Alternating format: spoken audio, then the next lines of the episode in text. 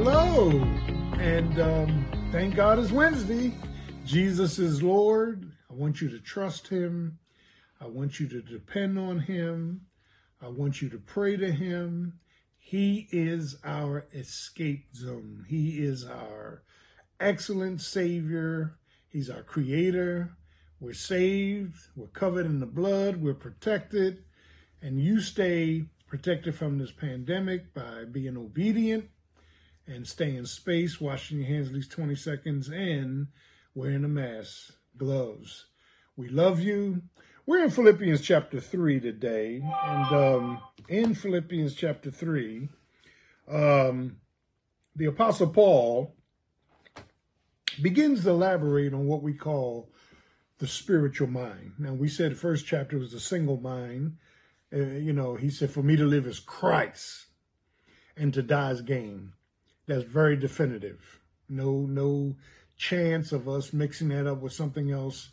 Um, and and and in chapter two, we talk about the submissive mind. Let this mind be in you, but that's prefaced by, if you want consolation, comfort, and peace, let this mind be in you. We got to have the mind of Christ in order to maintain the peace of God.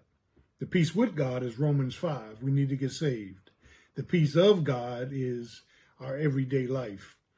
And now we're in chapter three, the spiritual mind. And, and it's here in the spiritual mind that we start to see some interesting things taking place. He says, finally, my brethren, rejoice in the Lord. To write this is not grievous to me, uh, but for you it is safe. Beware of dogs, beware of workers of the concision, people who are always dividing and causing trouble. For we are, now listen, the circumcision, uh, amen, which worship God in the spirit. Now, this circumcision, he Paul begins to deal with the uh, ebbs and flows. He's counting, amen, certain things that have value, other things that have no value. He's balancing his books to his life. Now let me let me slow up on this. Sometimes we accentuate things as being utmost importance, and God says that's not important at all. And and so Paul goes back and says, We are, we, the saved, are the circumcision. The word circumcision goes back to the Abrahamic covenant uh, Genesis 15 and 17 when God wanted Israel separated from the world. The separation factor was that all males had to be circumcised the eighth day, amen, cutting back the skin on their penis so they wouldn't be like the world. That was a sign of circumcision, but it was physical. In Christ, our circumcision is spiritual. Jesus, who died for our sins, Jesus, who's Lord, Jesus, who uh, was buried and rose again with all power in his hands, he has given us the circumcision of the Spirit. So we are separate from the world. And and he he he says we are the circumcision of God. Now listen, which worship God in the spirit. That that that is important, the preposition in, that because the Spirit indwells us, we worship God through the indwelling of the Holy Spirit. We don't just worship God to be worshiping God. We just don't come up with our own uh, manner of worship. We who are saved are circumcised through the shed blood of Christ, and we worship God in the Spirit, and we have no confidence in the flesh. So Paul begins to talk about confidence here. That if you are saved, you can't put any confidence in the flesh. Anything that was accomplished through the flesh. Your education, your college, your, your, your mindset, your exposure, your experiences, we can't confide in that stuff. Our confidence is in Christ. And what he's doing, he's severing, he's dis let's listen, he's he's he's giving us this dichotomy to say the minute we start trusting in the flesh, we got problems. We have to trust in the spirit, and we are the circumcision, and we have no confidence in the flesh, verse 3.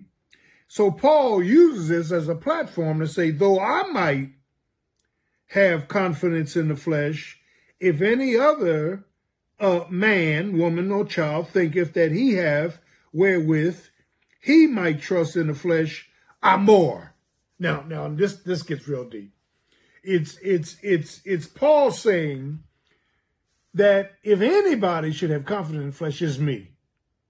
And and he gives us this list of his confidence through the flesh, his accomplishments of the past. He he says, Amen. I was circumcised. This is his resume, his fleshly resume. I was circumcised the eighth day. That means he was truly a Jew, okay, under the Abraham covenant. Amen. From the stock of Israel, I'm truly a Hebrew of Hebrews. And he says, from the tribe of Benjamin. Now, Benjamin was a bad tribe. Benjamin, they were left-handed fighters. They they were notorious. In fact, there was civil war at one time in Israel. And listen to this, Benjamin, one tribe out of 12, almost defeated the other 11. God had to step in. I'm from the tribe of Benjamin, Hebrew of Hebrews. As touching the law, I was a Pharisee. Now, being a Pharisee means he had to be married. He was a he was a lawyer who studied the Old Testament thoroughly. Legalism, the law, thoroughly. He he was a thorough genius when it came to the Old Testament law. The, these are still under the title of his accomplishments. Sometimes we have some great accomplishments through the world, in the world, from the world, and we start confusing them with what we have in Christ. Um, I preached Sunday, and um, uh, the interesting thing is that the sermon came from James. James was saying in chapter 2 that the poor of this world is rich in glory. The, the poor of this world is rich they're rich. They're rich. They're rich in the fact that they believe God. They're rich in the fact that they're saved. They're rich in the fact. Now, he's not talking about all, but he's saying for the most part, it's the poor, it's the people who the world looks down on that are truly saved. And and and I find that interesting that that because um, he's dealing with the context of partiality, we shouldn't be partial to the rich and not to the poor, because the poor are the ones who belong to God. Okay, that's in James 2. So it's here, he says, I'm a Pharisee. Now, concerning zeal, I persecuted the church because the church actually introduced someone other than Jehovah God the Father that they worshiped in the Old Testament as being God. He's talking about Jesus.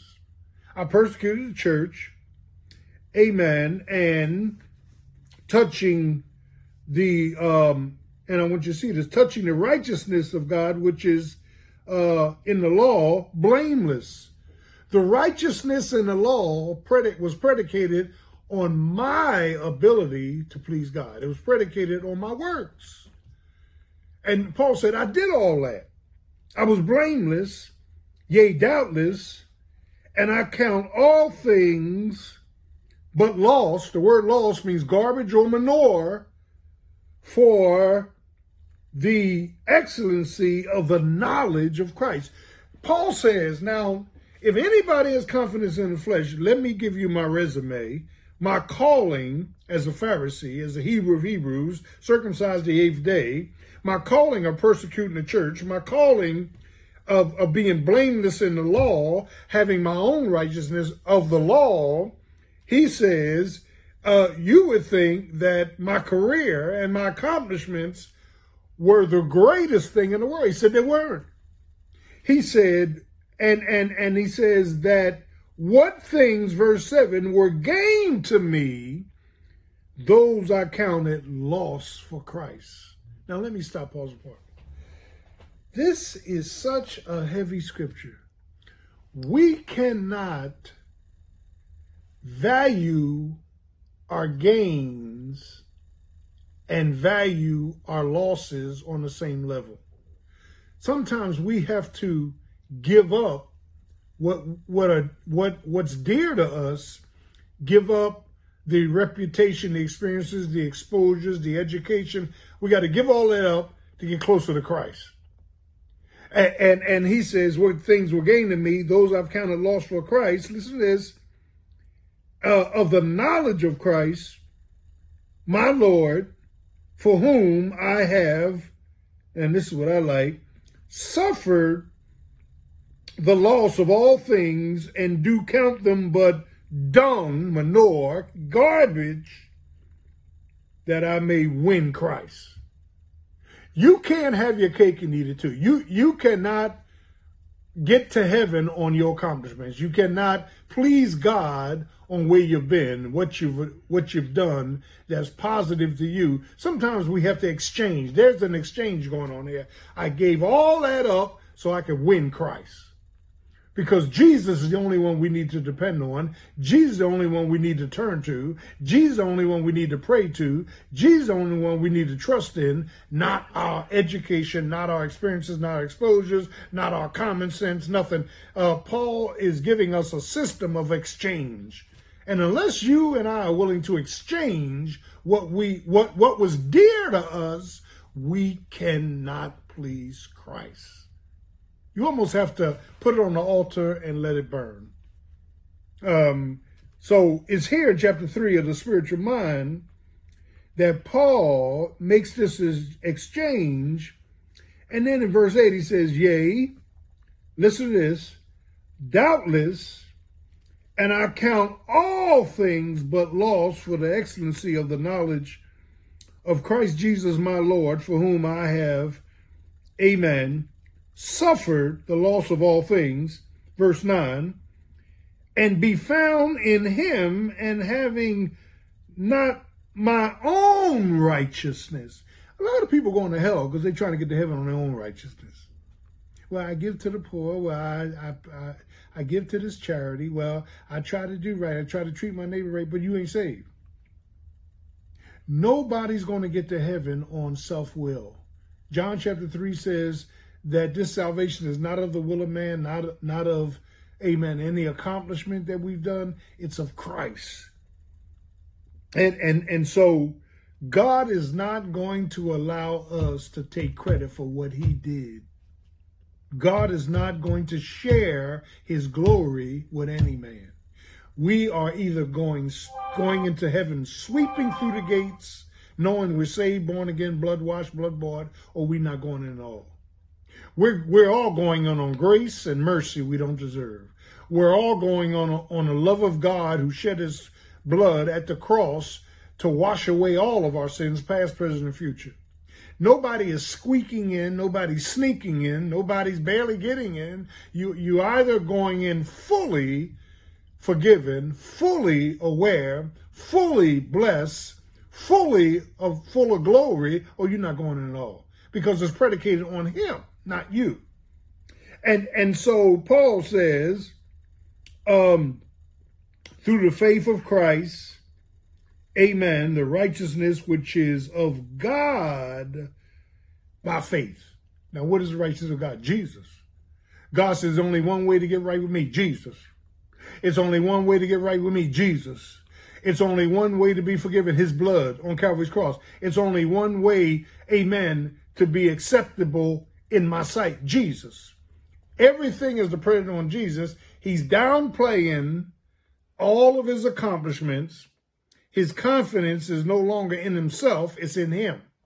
Now unto him who's able. Now, you would be surprised how many born again believers have not made this quantum leap. It's all Jesus. It's not me. It's it the reason I need to pray because it's it's all Jesus. He's perfect in giving me insight, foresight, hindsight. It's all Jesus. It's all Jesus. We we we have to downgrade self and accept the fact that if it had not been for the Lord, we'd be most miserable. It's all Jesus. My salvation is all Jesus. My transformation is all Jesus. My transference of prayer is all Jesus. My being still and waiting on God is all Jesus. Even the delays in my life, waiting on God is all Jesus. Jesus got a plan for my life. Jesus has a providence for my life. Jesus has, amen, a, listen, he, he's got a protection for my life. Everything is Jesus. It takes years to get to that point where we download self and we bring Jesus to the forefront. Look what he says here in, in verse 10 that I may know him. Now, all of this exchange, the loss, the gains, all of this loss of confidence, gaining of confidence, all of this old physical circumcision for the new circumcision, which is spiritual, where we don't have confidence in the flesh, where we're trusting Jesus moment by moment. Paul says all of this is needful that I may know him. The word know is ginosko, G I N O S K O, that I may know him. Know him how? Intimately. That I may know him obediently, that I may know him powerfully, that I may know him practically, that I may know him. I had to give up all of my earthly goods, all of my earthly, not goods, wisdom, all of my benefactor, I had to give it all up. I couldn't put value on those things that I may know him. Know him how? In the power of his resurrection, in the fellowship of his sufferings. That word fellowship means koinonia, is suffering with Christ, for Christ, he says that I may know him in power, the power of his resurrection, fellowship of suffering, and here it is, being made conformable unto his death. What a proposition. How are we conformable unto his death? He didn't mumble a word. How are we? He didn't complain. He didn't suddenly turn on his power and kill all mankind. He submitted to the will of God. In everything, he put on God. In everything, he was subject to God. He was submissive to God. He suffered for God, being conformable unto his death. I want you and I to pray about being conformable to his death. He allowed them to crucify him. He allowed them to put him on a cross. He allowed them to spit on him. He allowed them to mock him, being conformable to his death. They dragged him from judgment hall to judgment hall. He didn't open his mouth. He suffered in silence, being conformable unto his death. Let's try that this week. Being conformable unto his death, that I may intimately know. God bless you. Jesus loves you, I do too.